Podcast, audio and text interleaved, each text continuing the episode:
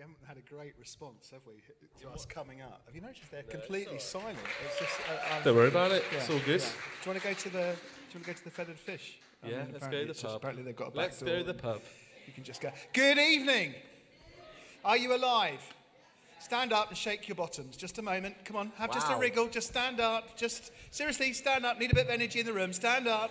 Just sort of kind of go. Rub whichever bit of the brain you're meant to rub. I said brain. Rub whichever bit of the brain you're meant to rub to wake up your head.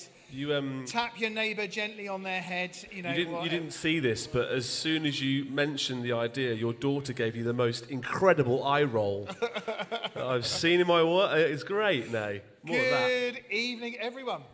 My name is Andrew, and uh, My name's is- Tim. This is him. He, he has to wear a badge so he knows. Yeah. Yeah, sorry, I forgot my lanyard. It actually says, Hi, I'm Tim. I forgot my lanyard. Yes. Oh, there we are. I did. Tim, what are we about tonight? Um, we are, uh, if you've just joined us or you're not quite sure what's going on, um, we're sort of in a bit of a teaching series around big questions. Um, so a couple of weeks ago, we sort of uh, canvassed some questions um, from people on Instagram, I think, um, from other places. And so, uh, what we're talking about tonight and last week and the next coming weeks uh, are some, not all, but some of those questions. Um, so, tonight we're just exploring about, well, the Bible. Like, what is it? It's a few questions, really. What is it? Can we trust it? Um, why should we listen to it? Um, and how can we read it? And so, those are a couple of questions that we're going to answer tonight.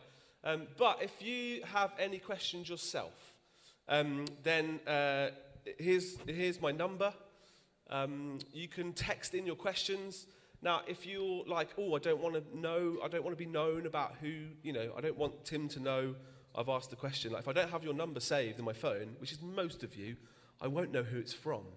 Um, so if you've got any questions as we talk um, about anything to do with the Bible, please send it in. Uh, otherwise, that portion of this point in the night is going to be super awkward.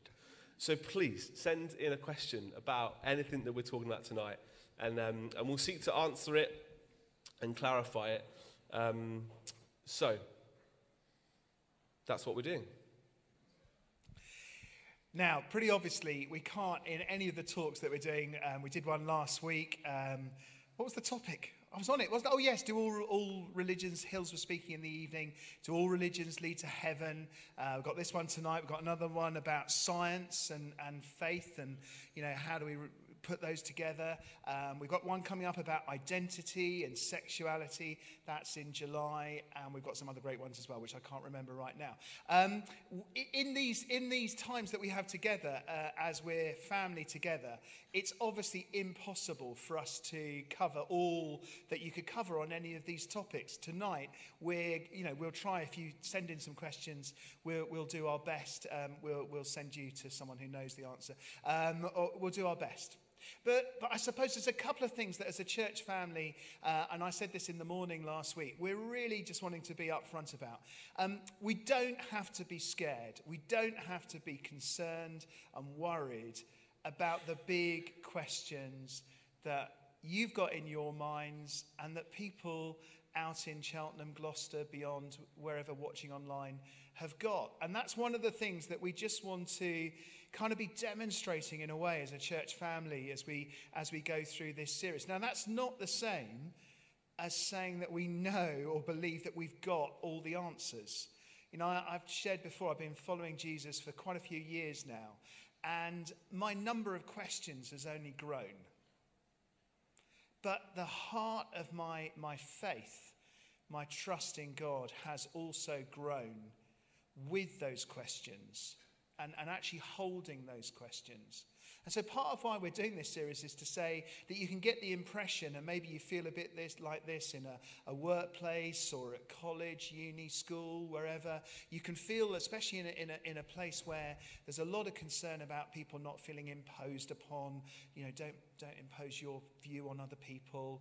Um, we can feel quite sort of constrained and almost scared, I think, of, of big questions. Really saddens me that sometimes when surveys are done, people sort of say, well, the last place I would take that question, even ones about God, is to church. because people would judge me or feel I'm a hypocrite. Maybe you feel that like in your life group, if you're part of the heart of our church family and you're a member of a life group. And, and you maybe there are questions you don't dare ask because you think this is just going to blow everything up. Sadly, I'm old enough to have quite a few friends who've you know, started as followers of Jesus with me, and uh, their faith turned out to just be kind of quite brittle. And as soon as they went to uni or they went into life or something happened in life which was a challenge to their kind of simple faith, you know, they just sort of felt the whole thing broke apart. And we, and we don't want that. We really don't want that. So just be confident. Be confident that questions are good. Questions always take us further. Nine times out of ten, Jesus asked a question. If you read the Bible, he asked a question. He didn't just you know, give a, a little sermon. So let's be really comfortable about, about questions. So tonight we're, we're on the Bible. Now, listen, I have got the. If anyone would like to learn to speak French, I have got the most amazing resource. It's at home. Uh, we've got a little book you know, area, and it's this amazing resource. It's basically got a set of DVDs, um, and it's got um, a whole series of little guidebooks that go with the DVDs. Um, and, you know, it's got like if you're going to the restaurant, and you know, here's some stuff you use. You listen to it on the DVD. It, it goes through exactly how to speak, and then it's got this guidebook that you can use. It's got kind of like common scenarios that you might find. So listen, if if you're going on holiday this year and you're going to go to France and you'd like to learn French, I'd be so happy to lend you the best ever resource on how to speak French. You'll have to take the wrapping off it because I've never actually opened it. But that's what it tells me. I believe it's the best ever resource. You know, there's a few people who are followers of Jesus who want other people to take this book seriously who don't take it seriously themselves. So, kind of where we are tonight is hoping you're going to go away, just having a, a, couple of thoughts about a couple of things, and we'll sort of come back to those a bit later on. What's your level of expectancy with this Bible? What do you, what do you really think you've got in your, in your hands? I mean, for a start, do you think you've just got one book in your hands? Or are you aware that you've got a whole library of books in, in your hands? Do, do you have that sense? Do you know that about, about Scripture? Do you, do you know that, um, for example, if I was to try and tell you about a historical figure and I, I gave you a textbook about that historical figure, that would kind of tell you a whole load of stuff about them, wouldn't it? If I then said, okay, here's, um, here's a biography of this amazing historical figure. You could, you could read that biography. But, but what if I gave you that person's diary?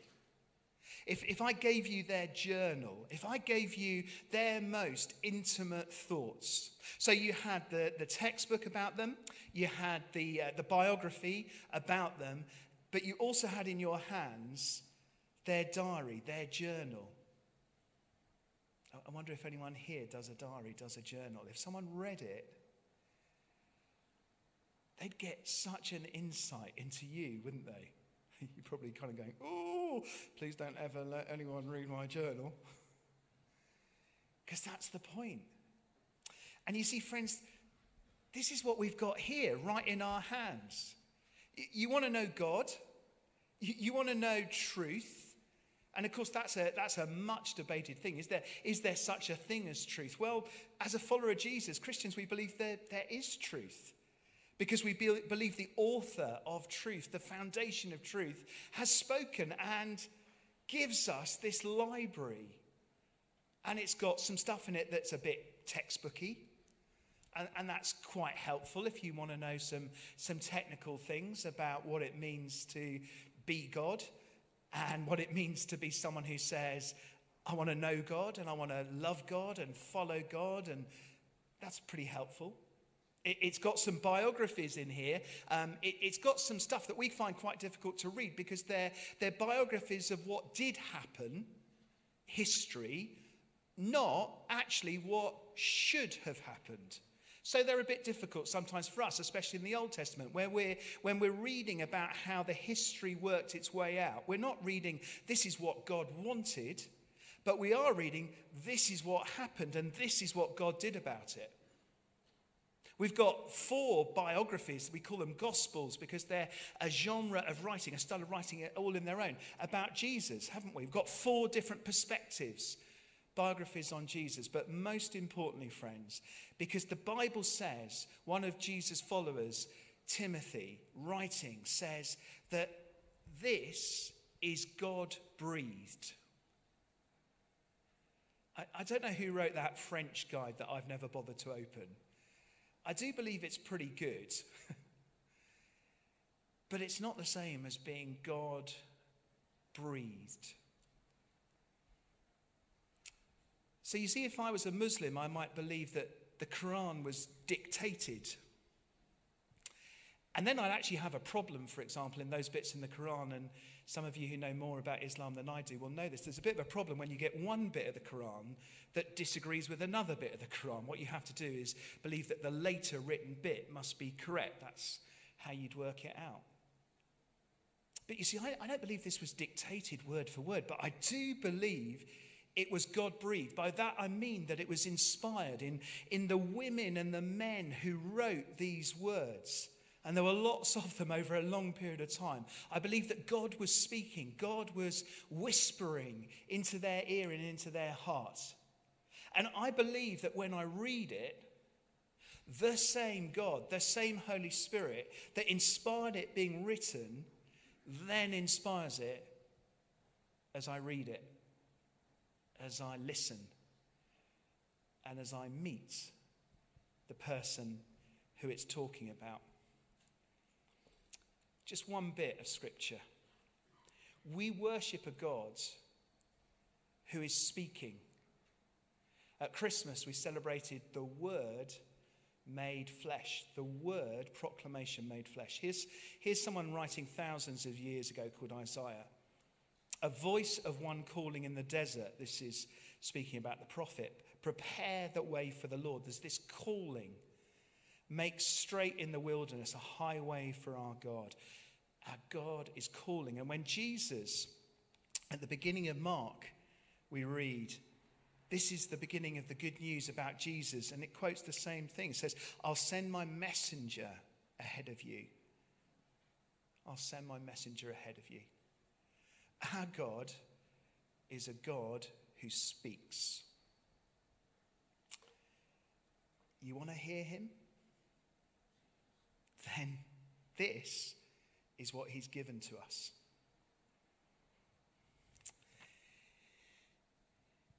Tim, that's the kind of heart stuff. But there's some stuff about this amazing library of books that, that actually helps us think about it kind of like from a slightly more technical perspective about why, why can we trust it? I mean, how do we even know what we're reading now if I, I've just read that bit was what was written, what was recorded all those thousands of years ago? Yeah, great, great question. My, um, my wife, Melissa, um, when she plays the game Two Truths and One Lie, is amazing. Because she has this truth that she has that no one believes, and it's this that when she was 16, President Obama invited her to the White House. Wow. It's true. Remember the ash cloud in Iceland? Do you remember that? So she was on a school trip to America. She happened to be in Washington. This ash cloud in Iceland erupted and it grounded flights for two weeks. And her school was stuck in America, and President Obama heard about it and invited her and her class to the White House. Amazing. So she plays this game, Two Truths and a Lie, and she always wins because no one guesses that it's true, ever.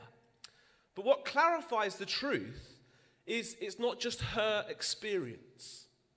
There was 50 other people that could tell the same story from a different perspective. It's the amount of stories that um, amount to being true.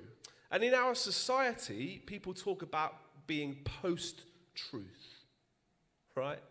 So your truth is your truth, and my truth is my truth, and we agree to disagree. But what you can't disagree with in a post truth world is somebody else's personal experience. And so when it comes to the Bible, it's not just one person that's been inspired by God to write it down, but it's a lot of people.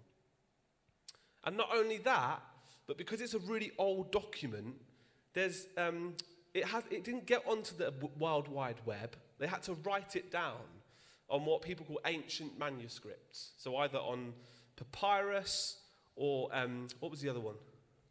Papyrus Um, and papyri. something or other. um, Anyway, Goat skin. Goat skin, yeah. Cow skin. It's another one beginning with P. Anyway, they wrote it down on this ancient parchment. There it is. Parchment, yes. Parchment and papyrus. now, it wasn't the only man, like the ancient manuscript that existed, right? So um, there were other thinkers that were around at the time of biblical authors, people that thought long and hard about life, and people whose thoughts still influence today's society. So here's, here's a few of one person's thoughts. Um, why, here's one. Wise men talk because they have something to say, fools because they have to say something. We'd all agree with that in some way, wouldn't we? That was written thousands of years ago by a guy called Plato. Ever heard of Plato?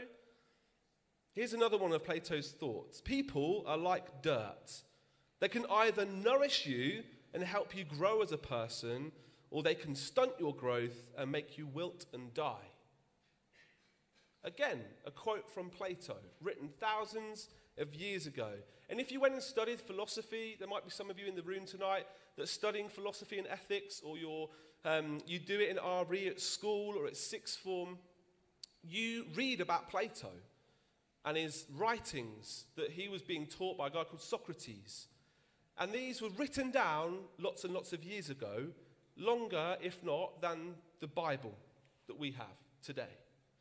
But here's, here's the thing the accuracy of, a, of an ancient manuscript relies on really two things. One, how many copies were made, and also two, what was the distance, the time that had gone by from when the first writings occurred and the copy occurred later. So if Plato, it's known that there are less than 10 ancient manuscripts that we use today in order to teach people about Plato's thinking, okay? And the earliest that we think we have or that we've been able to access is 1500 years after Plato first wrote his thinking down. 1500 years. With the Bible, there aren't less than 10 ancient manuscripts, there are 24,000 ancient manuscripts that we've been able to use to create or bring together what we have here called the Holy Bible. And the earliest manuscript that we, we've been able to read and decipher and put together wasn't 1500 years after the things that happened in the Bible, but around 24 years. So we have ancient manuscripts that amount to more than something like Plato and have been written down sooner after the events took place. Does that make sense?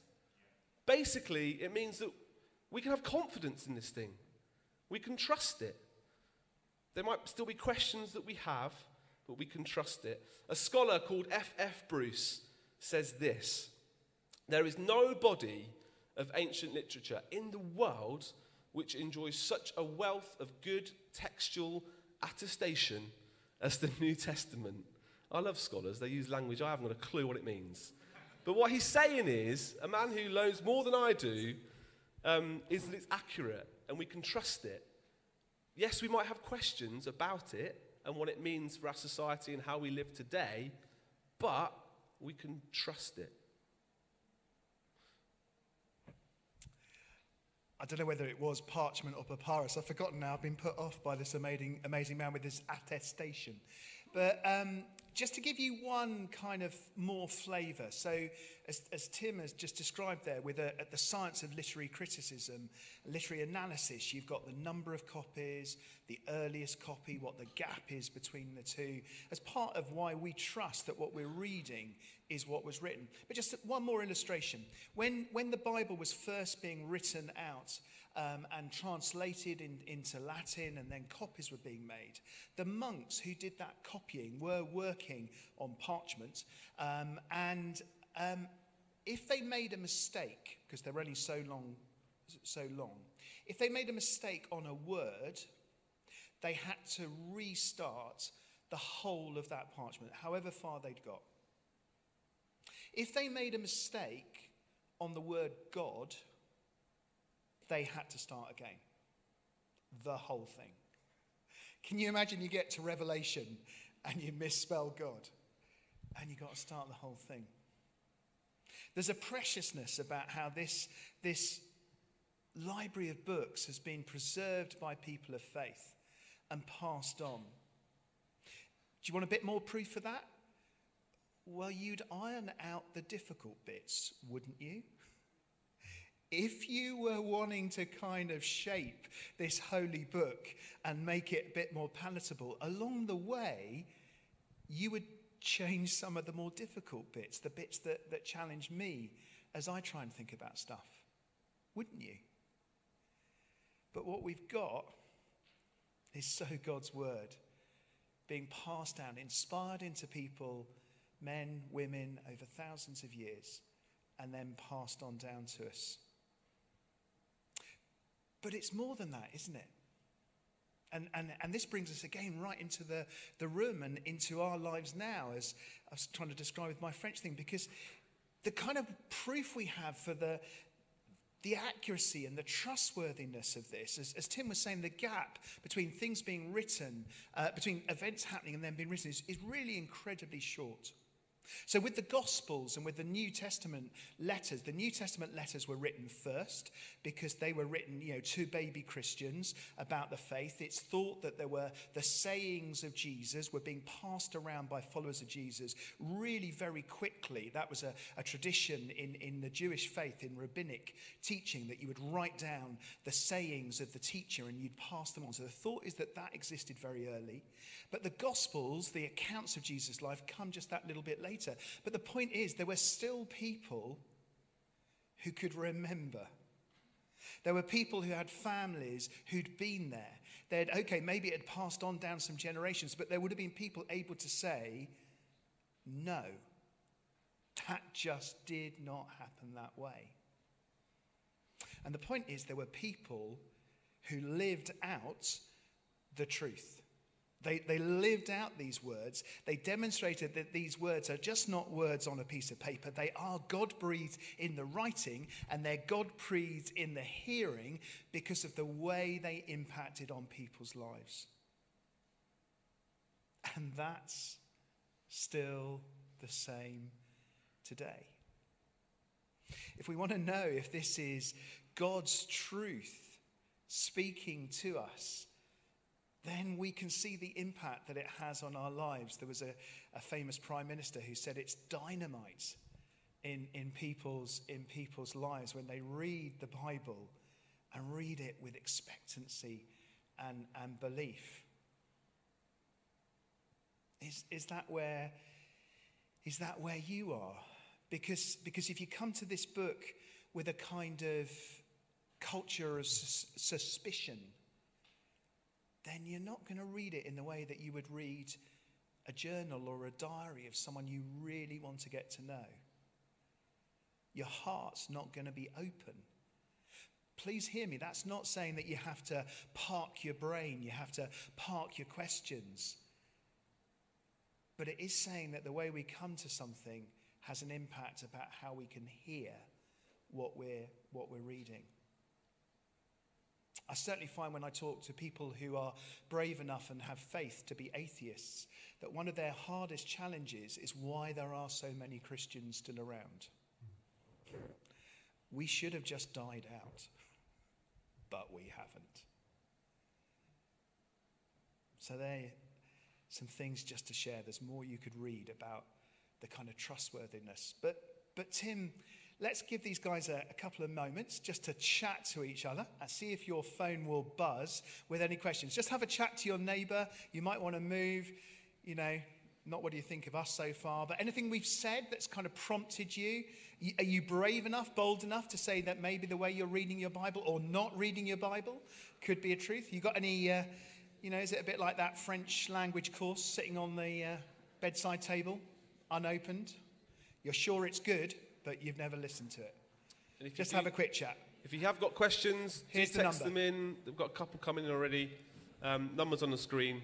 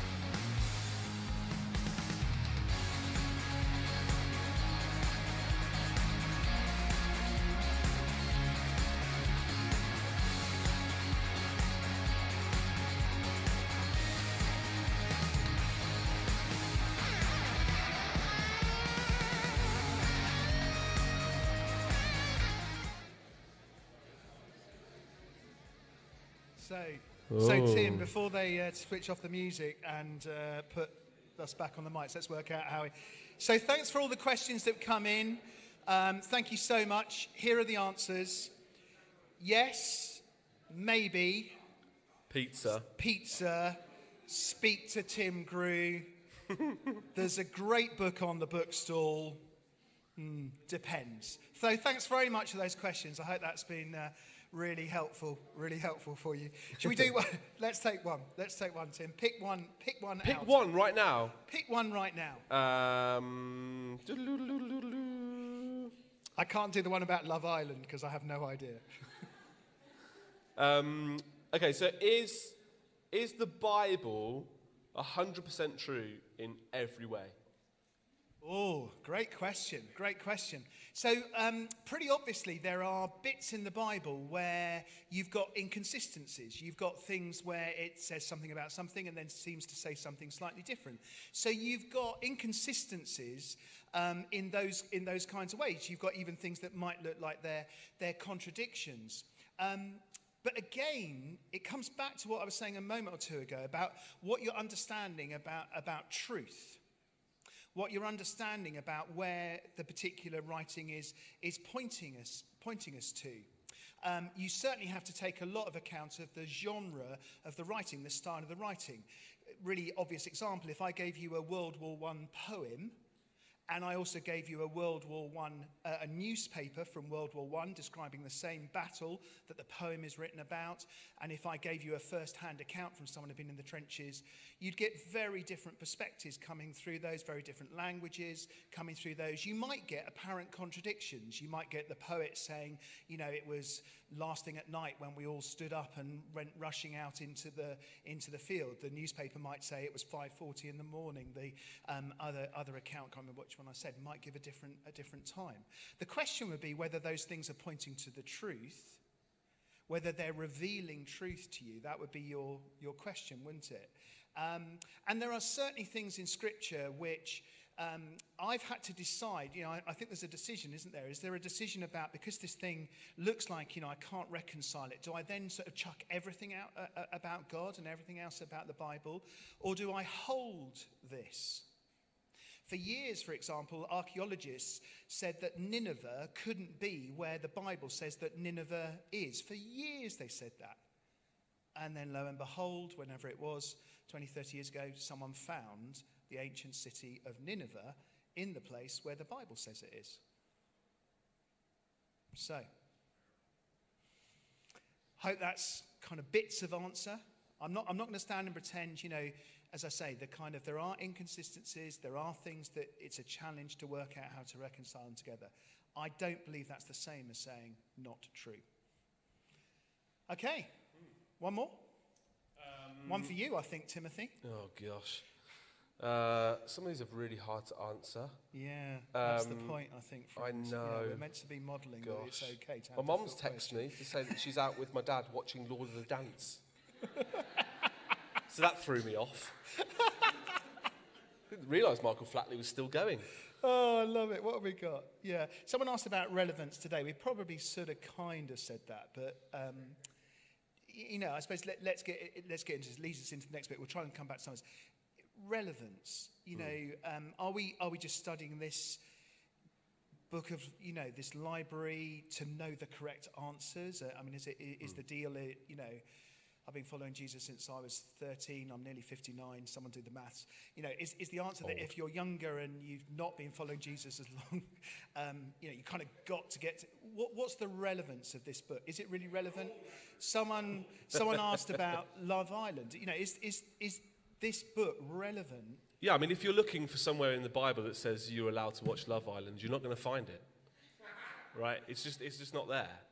Um, but I think when it, when it comes to reading scripture, we have to be, as, as followers of Jesus, we have to be really careful. Um, because it, we either do one of two things. One, we try and fit the way in which the world is and, and basically say, well, this is how the world is, and this is what the Bible says, so therefore the Bible's wrong. Because the world's like this, and the Bible was written ages ago. And, and that, in theological terms, is what's called poor hermeneutics. Hermeneutics being the way in which we interpret Scripture. That, that's not a great way of interpreting Scripture to go, well, this is, this is what the world says about X, Y, and Z. And so, therefore, because the Bible says something different, then the Bible's wrong. What we should be doing, and it's, not, it's easier said than done, is to go, okay, well, this is what the world is, and this is what's going on in the world. What does the Bible say? And how does it, like, speak to where the world is wrong? How, how does what the scriptures say put that in a right place, back into shape? Um, so, in terms of is it relevant, I, I would say yes, it is relevant. But there's a job that we have to do to, to work out well, what is it saying about this? What is it saying about gender? What is it saying about sexuality? What, what is it saying um, about abortion? What is it saying about racism? What does it say about politics? What does it say about integrity? Um, so I think, yeah, it is relevant, but it's, it's not always easy. It's not always going to, you know, tell us directly how to live all the time. And so I think that's where we can get kind of stuck maybe sometimes because it's like, well, how, how do it, I navigate this? It really this comes, doesn't it, Tim? For me, certainly it comes to this whole thing about do I believe it is the living word of God? So yeah, it's it's it's certainly dressed up in its clothes, and those clothes have got different genres to them, different styles of writing, and some of them are quite uh, alien to me. They're not a way that I would speak or a way that uh, that I would write. But again, my question is: Do I do I feel and believe and have the expectancy that it's God's living word? And do I see evidence of that in other people? That's a critical thing. I'm, I'm not, not looking at the, the words on the page in themselves, I'm also seeing their impact on others. Do I see this book impacting on other people's lives? When, Nikki and I do the Dating Well seminar this week, we're going to be making the point, you know, you're not going to be able to turn out to page 563 and work out whether your particular, you know, this relationship is the right one or not, or look up on page 746 to find out the name of the person that you're going to, you know, potentially marry. It just doesn't work like that. There are some things in the Bible where it's specific and direct. And as Tim says, if we don't like what it says, we have to sit there, I think, for a moment saying, why would God say this? Rather than just simply reject. Why would God say this? What, if God's got my best for me, what, what's my best in this? Um, and then there's the general will of God. So sometimes we talk about the specific will of God being expressed through Scripture. Um, but, but then there's the general will of God that as we read the Bible, we discern God's will for our lives, God's best. And the thing is, we have Jesus. We have Jesus. So if you want your hermeneutical lens, your, your way of looking, your way of interpreting, your way of trying to say, okay, if this is what it meant then, always the first thing to do, what did it mean to the people at the time when it was written? You've got to do that first before you then do the hermeneutical jump of saying, what could it mean now? You've got to do the first bit before you do the second bit. Sometimes Christians don't do that, and that's when people try and proof text, and it's just rubbish. It's not how God wants us to work, it's not how the Holy Scripture leads us in wisdom. So, what did it mean when it was written?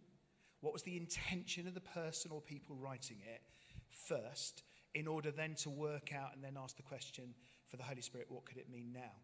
But in doing that, we have Jesus. The whole of the Old Testament, the first part of our Bibles, is pointing towards Jesus, is anticipating Jesus. That's why when I'm reading the tough bits about, you know, lots of people getting killed, I'm kind of thinking to myself, well, that can't be what God desired. It is what happened, and God still somehow spoke in grace into it. God still somehow told a bigger love story than the rubbish of what people did because of Jesus. How can I see Jesus in the Old Testament? And then with the New Testament, I've always got the lens of Jesus to look through. How does this match up with what I know as a follower of Jesus to be the Word made flesh. And that's a brilliant thing that God has gifted to us the lens of Jesus.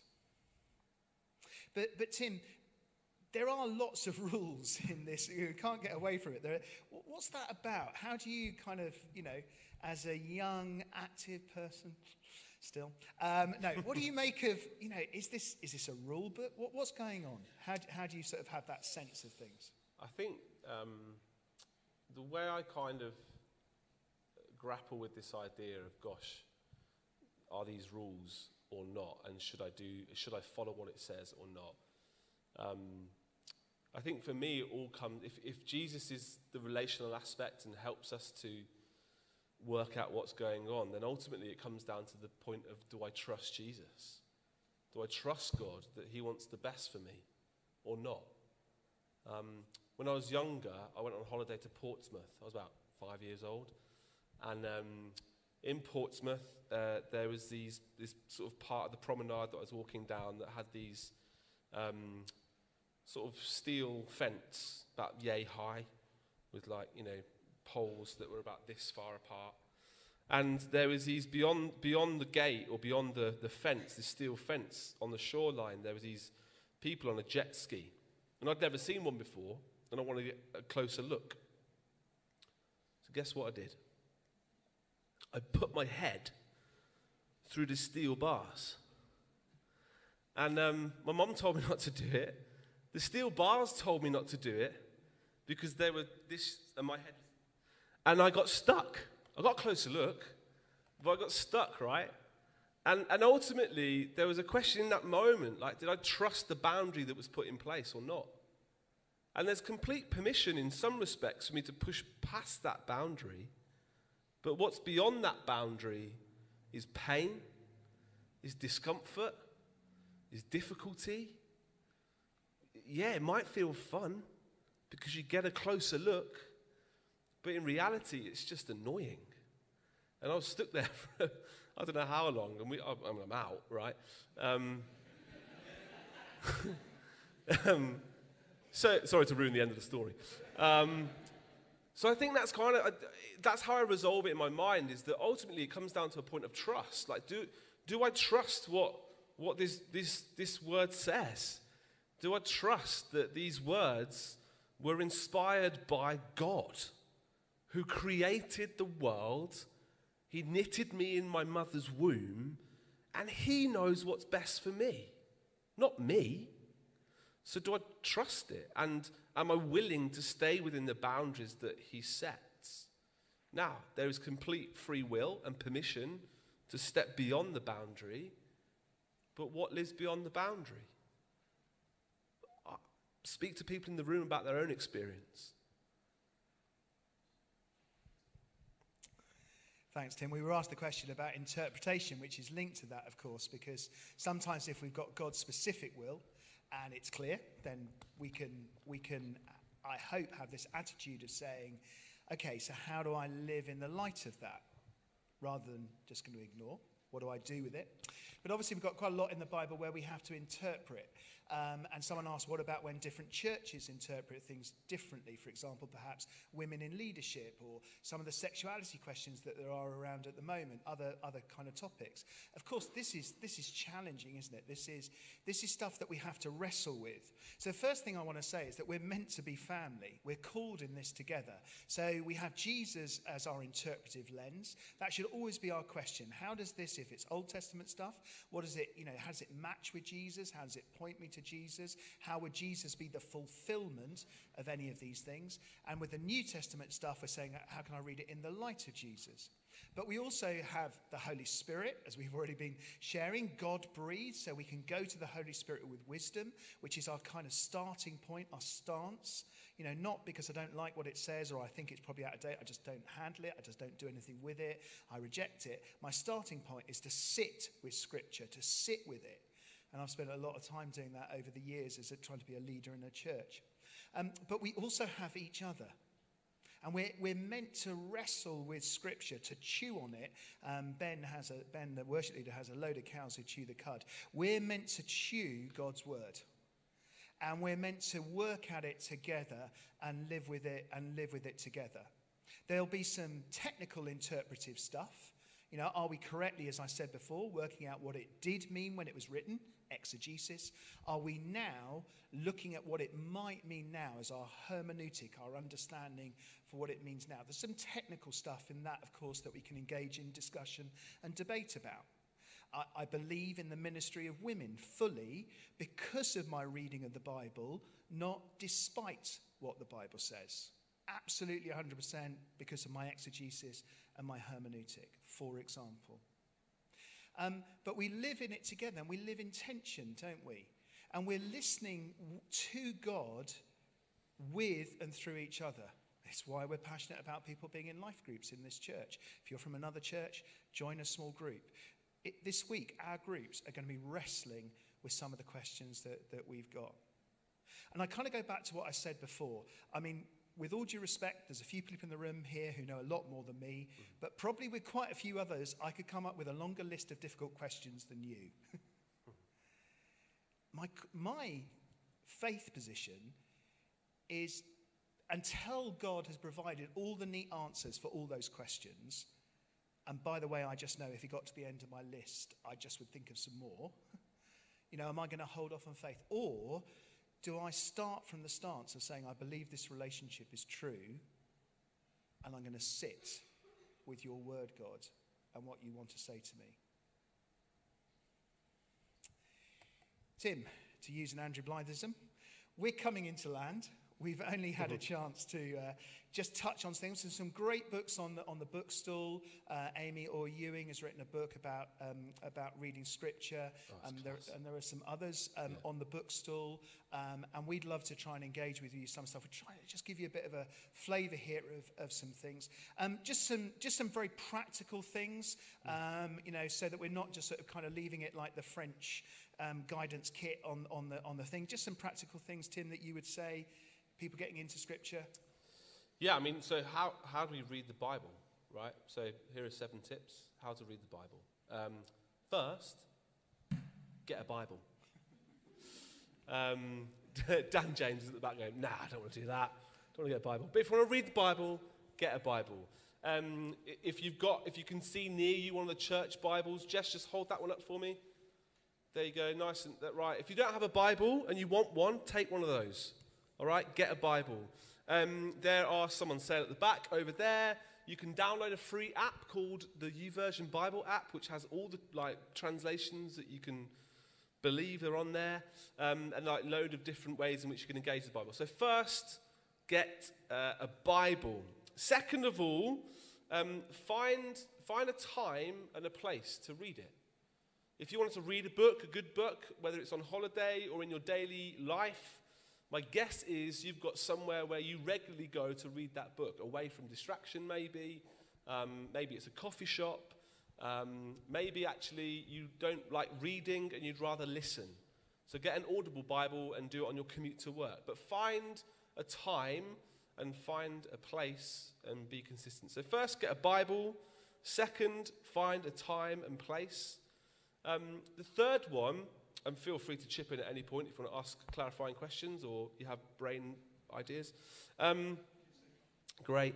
Uh, is, uh, so, third is to read one book of the Bible at a time or follow a reading plan. Okay, so sometimes I don't know where to start in this library of books. Okay, and so the danger is we look at this and go, it's like any other book. We start at the beginning, we finish at the end. I know of some people that have done that, fair play to them. Um, but pick one book. And if, if you've never read the Bible before, I can highly recommend the Gospel of Mark. Super short, it's super quick, it's not many chapters long, and you could probably read it at least within a week. But pick one book and read that, and then either um, do that or find a reading plan. Again, you can find reading plans on the bookstall over there.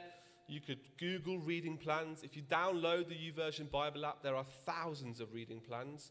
There's even a way in which you can basically search how you feel that day, and it will provide a, a plan for you. If you feel a bit happy, there's one about joy. And if you feel a bit sad, there's one about God's faithfulness in your sadness. Um, like literally, any Bible plan that you need is there. So get a Bible, find a time and place, read one book at a time. Um, fourthly, like know, know the literature style that you're reading. Like, is it poetic? Is it meant to be um, sort of like historical? Is it a biography? You know, if you were to go to Waterstones tomorrow and pick Harry Potter to read The Philosopher's Stone, you're not going to take that as history because you know that it's non fiction, right? So know the literature style of what you're reading. So get a Bible, find a time and place, read one book at a time or follow a reading plan, know the literature style. Fifthly, ask lots of questions. Ask lots of questions. It's not rocket science, no, but it feels like rocket science sometimes. Ask lots of questions. Sixthly, the penultimate one, pray. Talk to God. Um, pray before you open the Bible. A mentor of mine once said that the Bible is the only book where the author is always present. So you can ask God, like Andrew's mentioned already, like Jesus is with us as we're seeking to learn and understand this thing. So talk to God about, about it. And finally, talk to friends about what you're reading. Talk to them. Find some friends that would love to hear about what you're reading and what you're learning about the scriptures um, and chat. If you don't have any friends, then I don't know, ask someone to be a friend. That's a, that's a really great question. If you don't have any friends, yeah, okay, I'm, I'm sorry about that. But I'll, I'll happily meet with you and learn about what you're learning and reading in the scripture. So find some friends. No, No, no, no. And Sean, obviously in the King's Table Monday Church, and Friday you read the Bible together, uh, uh, study the Bible together with friends. So.